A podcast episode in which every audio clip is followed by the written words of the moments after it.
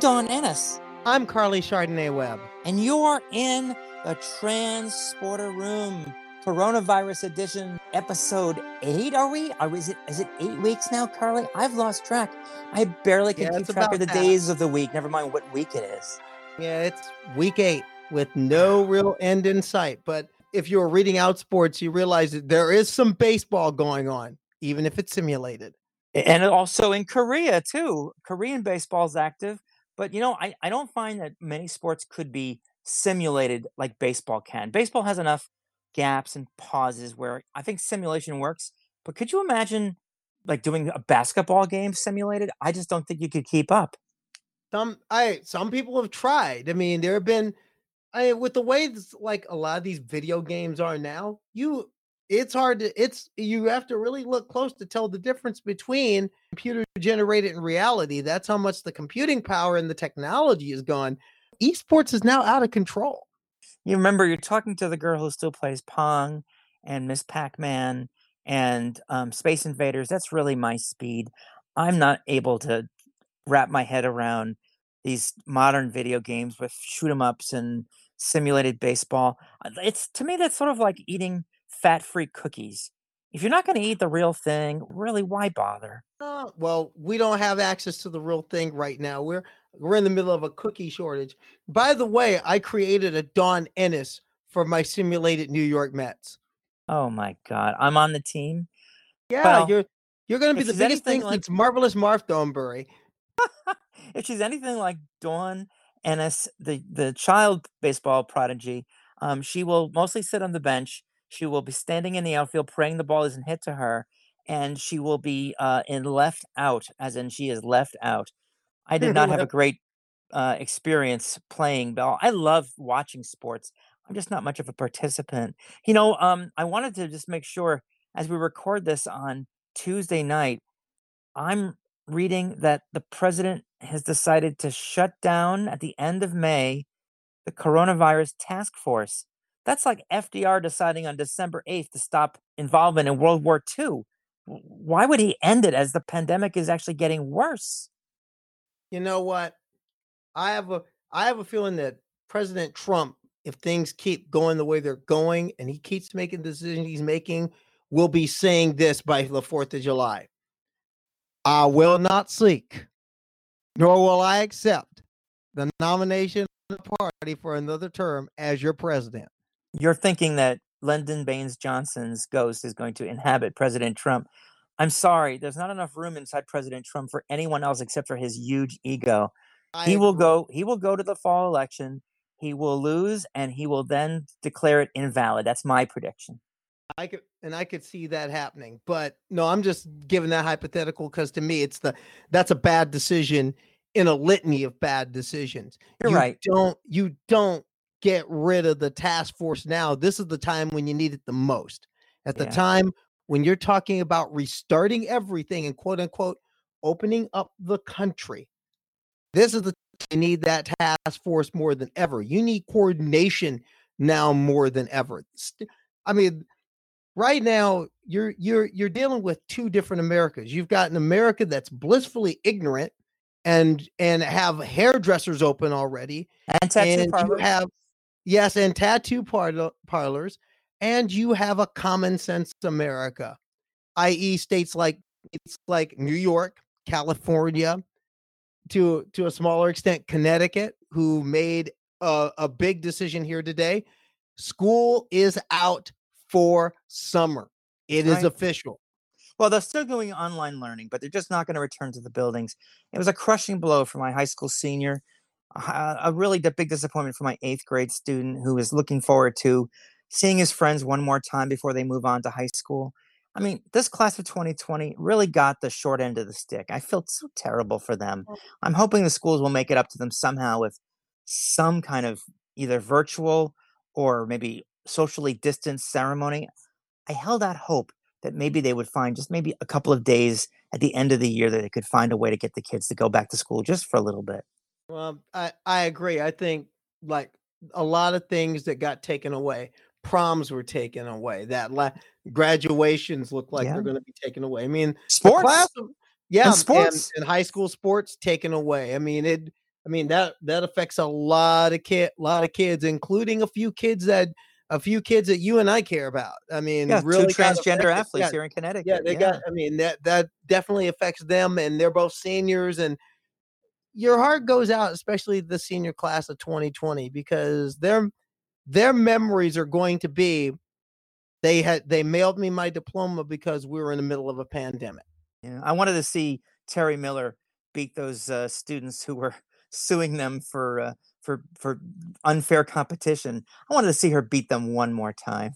well, oh I just, well. I just want to see them both compete as high schoolers, happy close out close out the good memories and kind of purge some of the tough me- the tough memories. But well, maybe they'll like win this. in court. That'll be a much well, more important victory. Well, I I'd like to see them win in court, but also I'd like to see them go on to college and do well. because I think in the long term, because I also think uh, in the long term, I think that's going to do even more if they go into college. And at that point, it's not a it's not a debate anymore. The NCAA rules have been around since 2013. At that point, just hey, keep your mouth shut. I could spill some tea here. I know that you are working on a story about Andre and Terry. Maybe you can tell our our uh, readers in Outsports where they're going to college. That would be a nice scoop. Well, if that story comes out, it's in the planning stages. We can, hey, we'll see. But we're definitely, I definitely like to catch up to them. If nothing else, if nothing else, just to also say thank you. Absolutely. For, for, I mean, they paved as much as difficult as it's been for the both of them. They paved the way, and every great journey starts with the trailblazer. And speaking of it, we got a trailblazer. We got a couple trailblazers on the show tonight. Ooh, wow, that's exciting. Tell me who we have as our guests. Our guests are a couple are one person who's wrote a definitive history on basketball and another who's on the court making some basketball history. Uh, Miss Ennis, set the transporter beams for the great state of Maine. Coordinates set.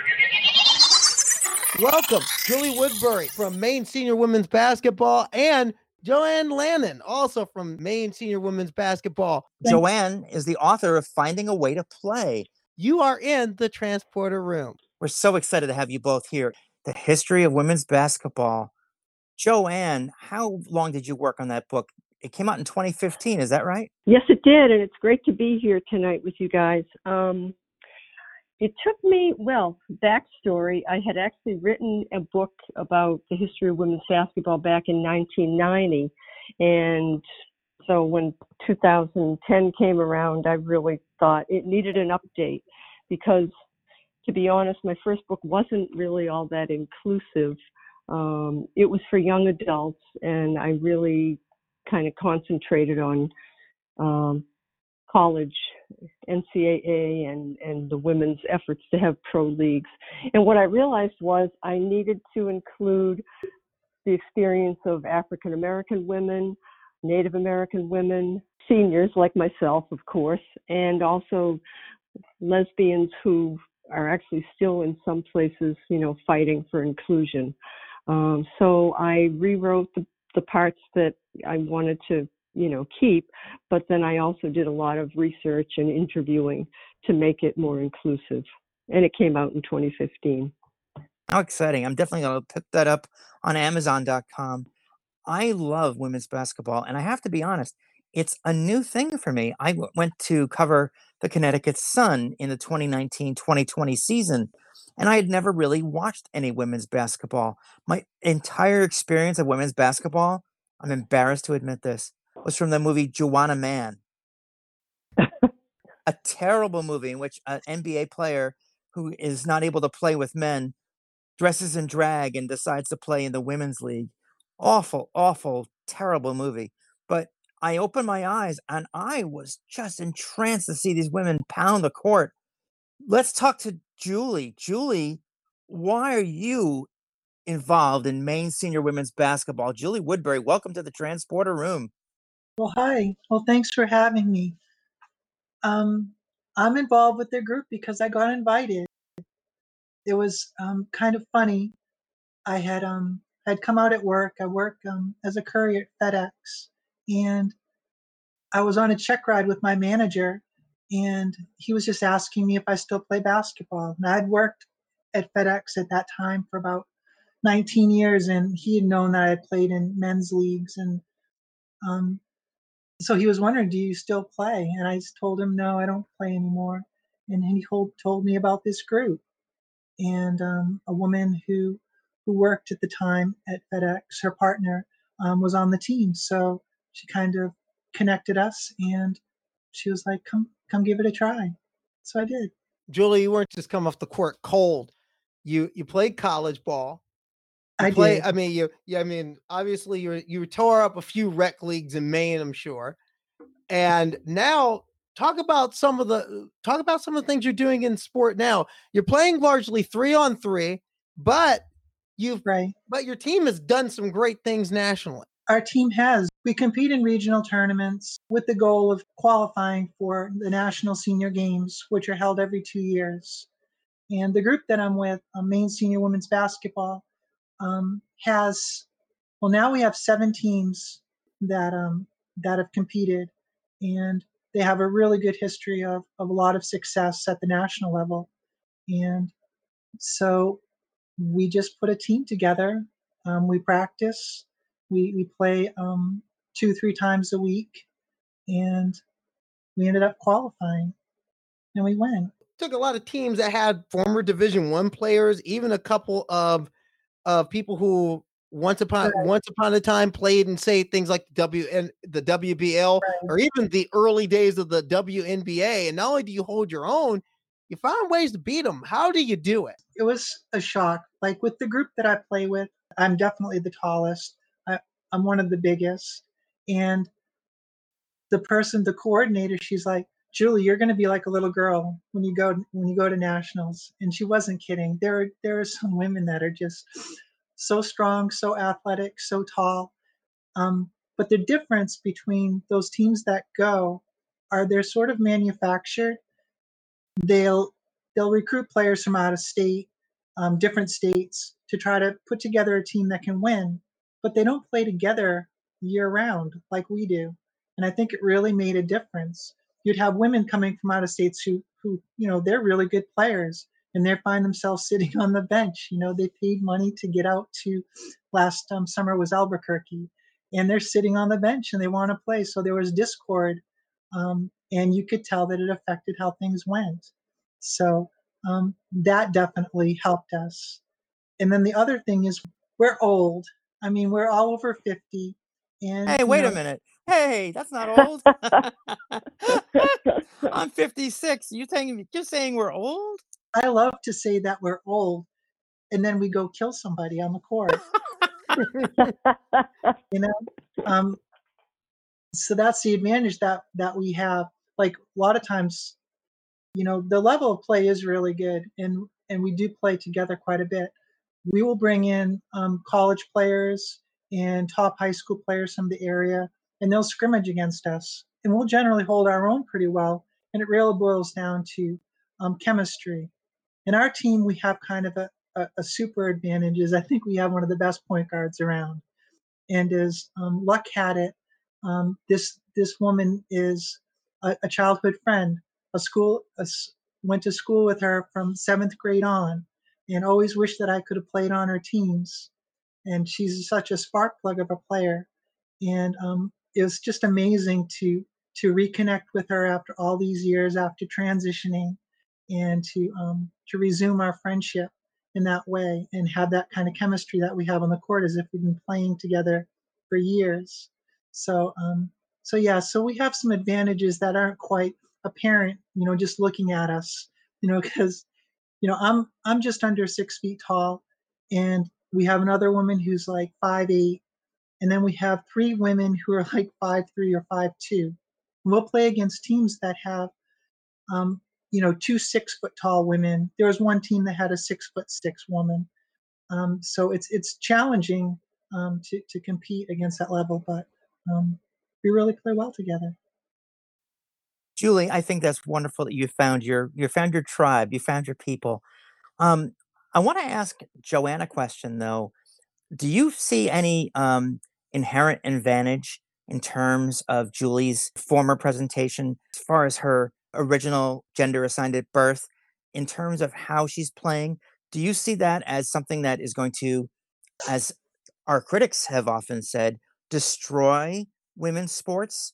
Are more people like Julie going to come out of the woodwork and start playing women's basketball and end opportunities for women? What do you think about those kind of claims? Well, I mean, you know, it's an interesting issue, and I know being, I mean, Julie and I don't play on the same team, but we are teammates because we all we get together on Wednesday nights, or at least we used to um, get together on Wednesday nights and Saturday mornings and play basically play pickup. And sometimes I'm on Julie's team, and sometimes on I'm on the other team. And obviously, Julie's advantage. I mean, I can box her out, but she'll still reach right over me and get the ball. Um, but any six foot woman would be able to do that to me. Um, so I don't think her advantages. I think her advantages have to do with a her height and her skill level, um, and and also her experience. You know, when you play against women who grew up playing with boys, you can tell they did because it's just a, it's almost a different game that mm-hmm. boys play when they're younger. And I think that, you know, Julie grew up playing that. And so like a Sue Bird or, you know, Diana Taurasi, she she just has those street smarts. She knows the game inside and out. I love it when she gives me compliments, by the way, because I know she really knows what she's talking about. So, you know, like she said, when they got to nationals, um, you know, her skill level was matched by other people's skill level on the court.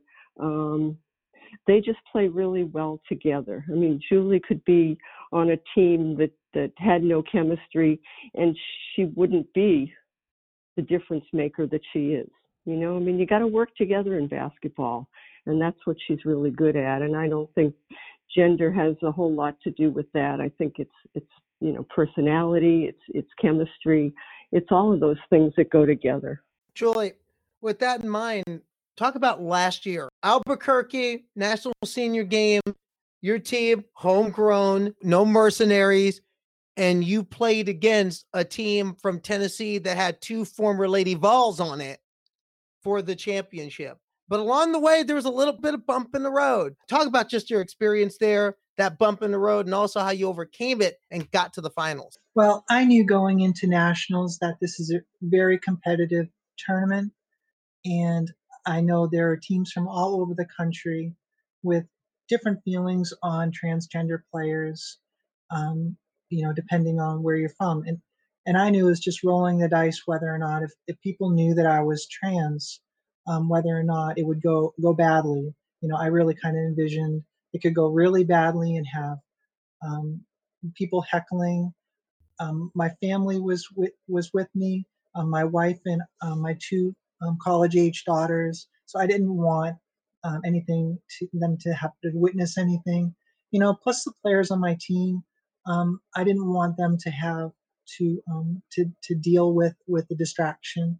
So before we went, we, we kind of got together with the, with the whole group, asking, you know, just basically kind of going over how I had hoped that um, we would handle it, and just that um, the, I didn't want to be outed as a as a trans woman.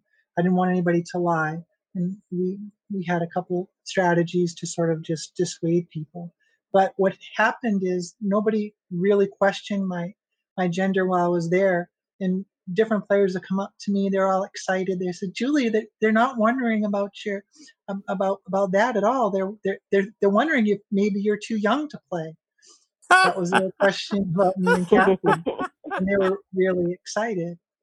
Um, unfortunately and i found out after we returned that um, one of the teams and i won't say the state it wasn't tennessee but um, one of the teams um, had beaten us um, during pool play. And pool play is just done to set up whether or not you're going to be a Division One team or Division Two team. Um, there, there are a lot of teams from all over the country, and the and the talent level varies. So they didn't want to stick, you know, a, a team um, in a tournament play with a, with a team that would just overpower them. So anyway, this team had had beaten us to put us into the losers bracket. Um, they had a former um, WNBA player and um, just a number of Division One um, players. They were they were they were really good, and I had a god awful game, and um, they beat us.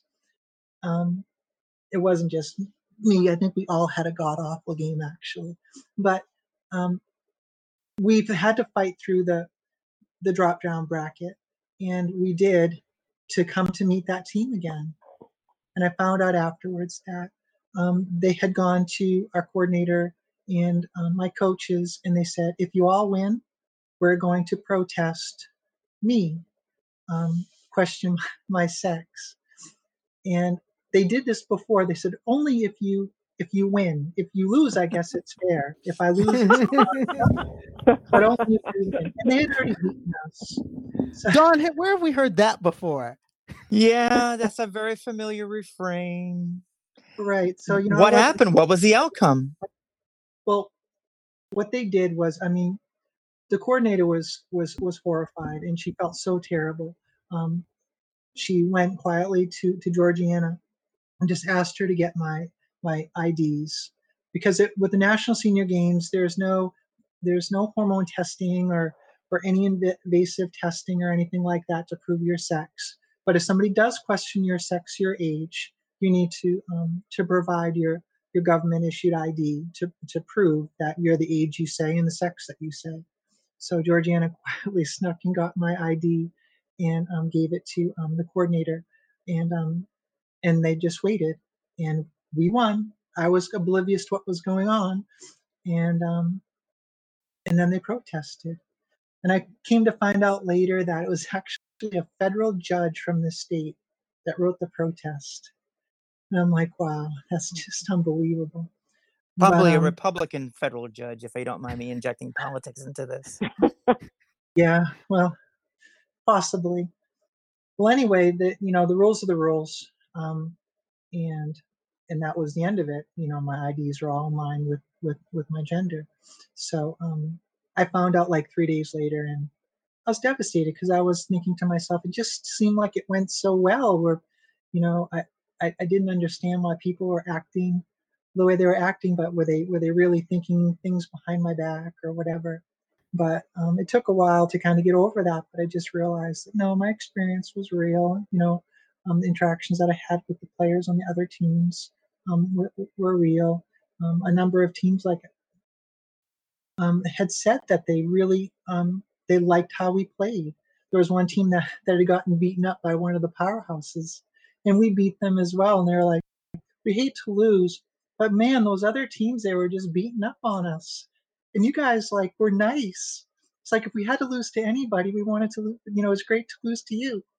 So, um, so it was a good experience. But you know, it's the world that we live in, and haters are going to hate. And I think really when um, a team loses, they look for there's this tendency to look for for um, excuses and to, to, to put blame on, on something. So um, so all in all, I think it was it was really a good experience. Um, a learning experience for sure, and I'm looking forward to our team qualifying and going back if this pandemic can calm down a little bit. So just to make sure I understand, did anything come of that protest since your ID matched your gender? No, it didn't. What I'm really worried about is, you know, the people who have problems with transgender inclusion are very vocal. And, you know, it's pretty intimidating to have a federal judge write write up this um, protest. And then I'm wondering, you know, are they going to try to contact National Senior Games Association and get the rules changed? You know so um nothing has come of it yet and um and hopefully nothing nothing will. And do you know of any other players like yourself who are in the uh, in the players association who might be endangered by a rules change? Um there's no as as far as like our group goes um i'm the only trans woman who's who's ever played. Um as far as nationals i I've been told there were other trans women that were there. Um, certainly, there were trans women that competed in other sports. It's not just basketball. Um, so, if the rules changed, yeah, it could definitely affect. They will affect some people. As I often tell my college students, um, they are tomorrow's older generation. people grow old, you know. They should right. be concerned about these kind of issues because someday it's going to be them. Right. And the thing is, you know, with what's happening with the high school kids, it's like it doesn't directly affect me, but it, but it's people like me, and that's where it really really gets to you. Like regardless of whatever the rules change, and if I couldn't play in competitive tournaments, I'm still welcome with the group of women that I play with. There's another group of women that I play with sometimes on Monday right here in my hometown, and I'm still going to be able to do that. But just to to know that you're a person who doesn't have the same freedom to go um, and play as as other people, um, you know, is is kind of kind of breaks your heart a little bit. So we're all just kind of waiting to see what happens. Joanne, what are your thoughts on what Julie had to go through? And in a, and in a larger sense, what you're seeing across the country with now you've got bills pending to ban trans participation in high school athletics in eight states currently. What's your thoughts on on all these particular things with an eye towards what Julie went through at that tournament? Well, I mean, what Julie went through was a travesty in my mind. You know, the senior games are set up so that there are different divisions. That's what the pool play is all about. And I mean, I know I'm I play on a 60 plus team, and you know we're not that great.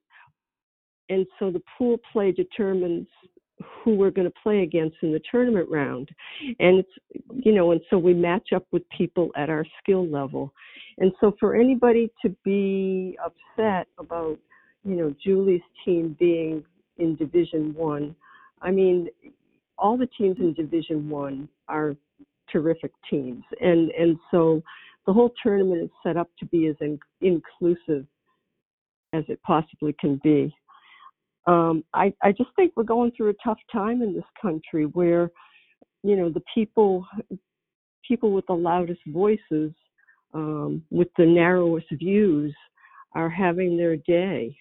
And um, but I also think, you know, Title IX is still in place, and as long as that is not undermined, then you know that that's that's going to carry the day. At least maybe I'm being too optimistic, but I I really believe that you know we just need to keep fighting. We just need to keep this this issue in in the forefront really, and and make sure that um, our voices are heard as as much as you know the people who with the narrow views are heard.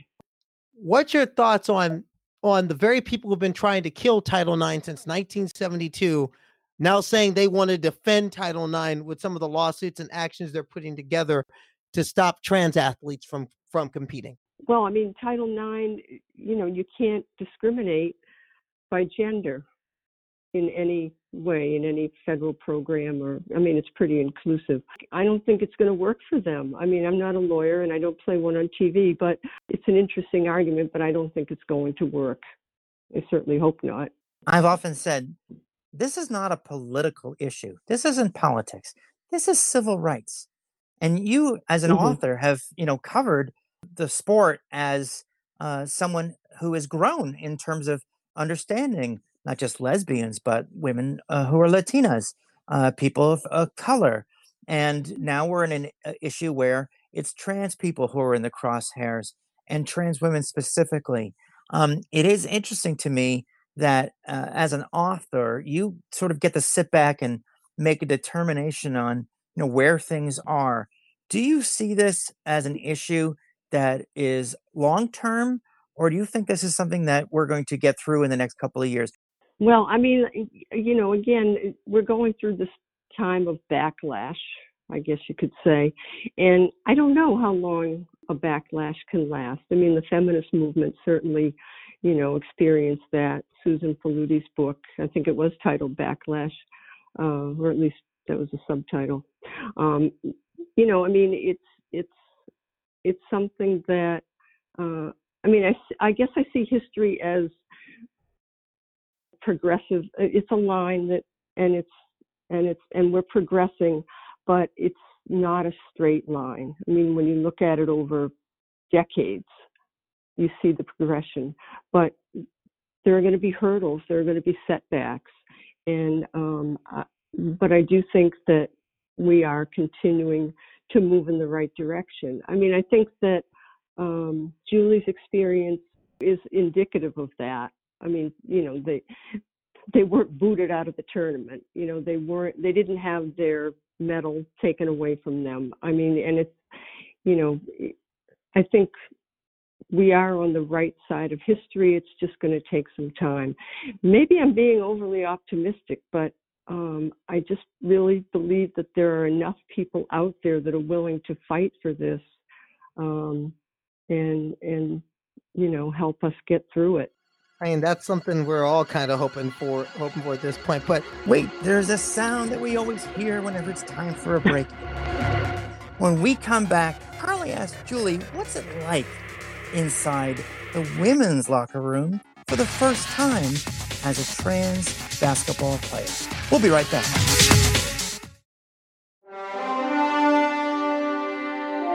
And we're back in the transporter room with author Joanne Lannin and basketball player Julie Woodbury. Carly. Julie, tell me about the first time you walked on the court with Maine Senior Women's Basketball. What was it like? What was the experience? It was a little bit nerve wracking um, because I I blend in well in in life, um, in my in my work, and I knew the way I play basketball is a little bit different than other women my age, and so I was I was a little uncertain. Um, I had asked the coordinator she could just keep it quiet. Um, just I wanted to experience going to play um, without anyone knowing, um, at least the first you know first few times. And um, once we started playing, it was amazing. When I when I joined the group, I had gone full time right after my name change. Um, it was in March, and I joined the group like in October. And so everybody in my circle kind of knew me from before, and so there were pronoun mistakes and, and name mistakes, but nobody really just knew me as Julie. In this group, that's all they knew is me as Julie, and it went really well the first time that I played. Um, I was really impressed with the quality um, of, of the other athletes. And um, and it was just so much different than playing with with guys. And i was like oh my gosh this is this is what i've been missing my whole life. So um, it was it was nerve wracking at first but um, the butterflies went away and and had a lot of fun. What was the biggest difference for you? And in this case playing on an all women's team in a sense being in a women's locker room what was the difference? Ego guys' egos are just annoying for the most part. I know I'm stereotyping a little bit, but you know, um, the machismo, um, I was very uncomfortable in, in a guy's locker room, and um, you know, with playing with women, and um, the vibe was just completely different. Um, women had a good sense of like what their what their skill. How the women I played with had a good sense of what their skills were, and it wasn't like like when I would play with guys and pick up ball, this a guy might be horrible and think like he was like the best player on the court and would just really just be annoying to play with. And I just didn't find that with the women um, players that I had started playing with. Basically, like I, it was surreal. We'd play a game and then we would stop and we would we would kind of catch up on life, what's going on, and like when I played with the guys, it was well, I was all business. So I mean, maybe maybe those conversations were happening somewhere else, but I was all business, and um, and playing with. I mean, one thing that's really surreal for me is I could have people come up to me and talk to me and say, "I remember you. I remember when you did this and this and that," and and we played together for years, and I wouldn't know who who they were. Like I didn't know anybody I really played with. I was just out there doing my thing, kind of as an escape, um, a coping mechanism, and I like knew almost everyone's name like in two times playing when I was playing with this group, and I just just because I was kind of I connected with them, and I thought that was was pretty awesome. Well, I'm glad you mentioned that, Julie, because I mean, I like yourself an athlete, but the one thing I haven't had the chance to do yet is play on an all women's team. I hope I can do that at some point this year, coronavirus permitting. So that meant that meant a lot to me hearing that. So I kind of know what I look forward to. But another thing I want to know is What does competing in sports now mean to you post transition? It's joyful. I mean, really, I'm that I, that's the best description of it. Um, before, when I played, I was just kind of driven, and I was a kamikaze on the, on the court. Um, I just, I wasn't, I wasn't really happy. I mean, I guess that's really what it boils down to. I wasn't really happy before, even playing a game that I really, really love. Um, I wasn't happy, and so to be able to play now, and to to feel um, to feel more in sync um, is is the biggest difference. And um, yeah, it's just that simple. A quick follow up to that. Sure. Well, how do you answer people who say, you know, the only reason why you're doing this is because so you you were a mediocre male athlete and now you just want to be up on women. How do you answer to that? Well, I wasn't a mediocre athlete. Um, pretty much when you transition um, medically, whatever whatever you were as as an athlete, you're you're going to to sort of stay at that level. Of course, with basketball, basketball selects for height, so my height is a little bit more of an advantage than it was before. But some things are different. Like before, I could take people off the dribble. I was I was quicker, and now I'm carrying around all all this extra bone and weight, and um, it's just not not quite so easy. So no, I you know as much as I love basketball, playing with this group basketball is secondary. Um, and like I think I think accusing a trans woman of like playing with this group um just for to, so that you can dominate the competition would be like we have we have a, a great ra- range of ages from from some women are playing with us who are in their 20s to women who are over 70 so you know any 20 year old woman is probably going to have an advantage over a 70 year old woman clearly. But that's not what it's about. It's like when we play together it's it's about you know encouraging each other. Like like how joe plays. I love how joe plays and i'm going to tell her when i think she does something wonderful. That's what it's what it's more about. When we go to nationals and playing at the top level there are women that i'm going against who are bigger than me that have played professionally so it's my experience is, isn't isn't that and you know, people who are going to look at me and and just say, well, that person's not a woman. Well, you're just not going to convince them. But there there are women who who definitely have um, aspects of their athleticism um, that that are the same as mine. You know, did I answer your question? Yes, you did. Okay. I thought you answered it perfectly. And I think that Thanks. your struggle is everyone's struggle. You don't have to be a basketball player. You don't have to be the age that we are to experience the things you've experienced. There's an expression in the trans community that comes from car commercials. Your mileage may vary, which just means everyone's transition story is different. There's no one cookie cutter way to transition. But what you've gone through, the obstacles you've overcome, the experiences you've uh, relayed here, we all can find a commonality in that. And I think the same is true of lesbians and of people of color in terms of facing people who may not be accepting and not knowing what kind of reception we're going to get. I want to shift to Joanne for a second about your book, Finding a Way to Play. I'm looking at Amazon, and unfortunately, I can't order it right now. It's out of stock. I'm really upset, but I put it in my um, cart, so I'm ready to order it when it comes in. You talk about you talk about the the struggles that you know, black and Native American faced, that women over 50 faced, like Julie, the Mighty Macs of the 70s. Tell me about this perception that mostly men, but some women have, that women basketball players are all lesbians. It's not true. well, I mean, you know, I still hear it today with the WNBA.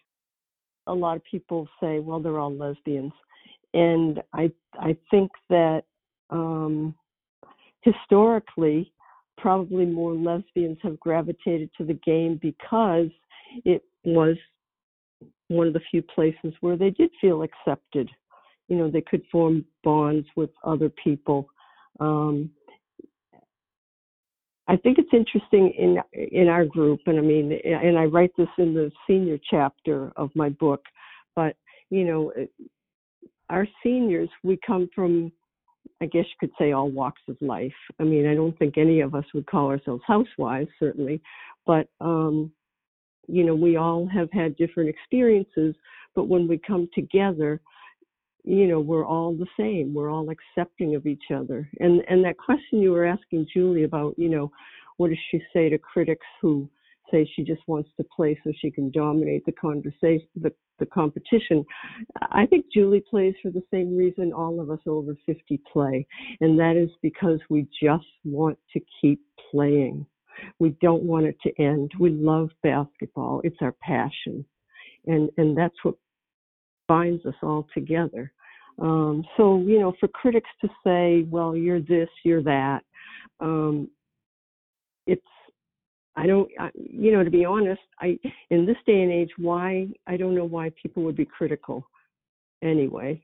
Historically, people were critical because they were feeling threatened by the women's game. It's, it's such a popular game. Um, you know, as soon as people really understand how women play, they really dig it. You know, even in Iowa where they played six on six, it was more popular than boys basketball. So, you know, there's always been people that have been threatened by the fact that women are doing the same thing that men are and and um you know, that cuts into the male dominance and male thinking that, you know, I've cornered this market interesting you brought up six on six because I I grew up in within the last some of the last generations who who played six on six ball in Iowa. I mean, I had friends I had friends just across the river from where I grew up in Nebraska who played six on six. It was great that that history also got out there. But looking at the research that you've done and also the fact that not only uh, did you write about it, you live in New England, so chances are pretty good you've seen UConn play more than a few times. What's your thoughts on the on seeing NBA champions such as the San Antonio Spurs and the Golden State Warriors of recent years who won essentially playing women's basketball? yeah, I mean that's the thing about women's basketball. You know, the the the game is is much more of a team oriented sport. Um, I mean, I grew up watching the Celtics and loving the Celtics and the Larry Bird era. Um, was was great because Larry Bird played team basketball. It's hard for me to watch the and most of the NBA these days because it is so, you know, one on one, and that machismo that you know Julie talked about is just so prevalent. Whereas the, you know, like you say, the teams that that fared the best are the ones who know how to play team basketball, which is what women's basketball was all about. I mean, you had to know how to pass in that six on six game because you can only take three dribbles. Joanne, I'm going to put you on the spot right now. Greatest women's player ever. Who you got? Uh oh. well, you know, everybody calls Diana Taurasi the GOAT. I really, I really think, you know, Elena Delle Donne is the greatest player. I mean, she's she's got it all in my mind. Um, she's been hampered by a lot of her injuries and Lyme disease and all that, but but she's the player that I really like to watch. And Sabrina Ionescu, I mean, if you know, when we get to see her play in the WNBA, she may give them both a run for their money. Well, Joanne, I'm going to disagree with you only because I don't. When I ask ask about greatest players ever for myself, I don't pick active players because they're still writing their book. I would take Cheryl Miller number one with Lauren Jackson of Australia a close second. Yeah, well, I can't I can't disagree with Cheryl Miller. That's for sure. Yeah, she was fun to watch. Joanne, I agree with you about though. I mean, I'm just so inspired, not just by her performance, but her as a human being. the dedication she's shown to her sister, the humanity this woman exemplifies, the the way she went out and played with herniated discs in her back.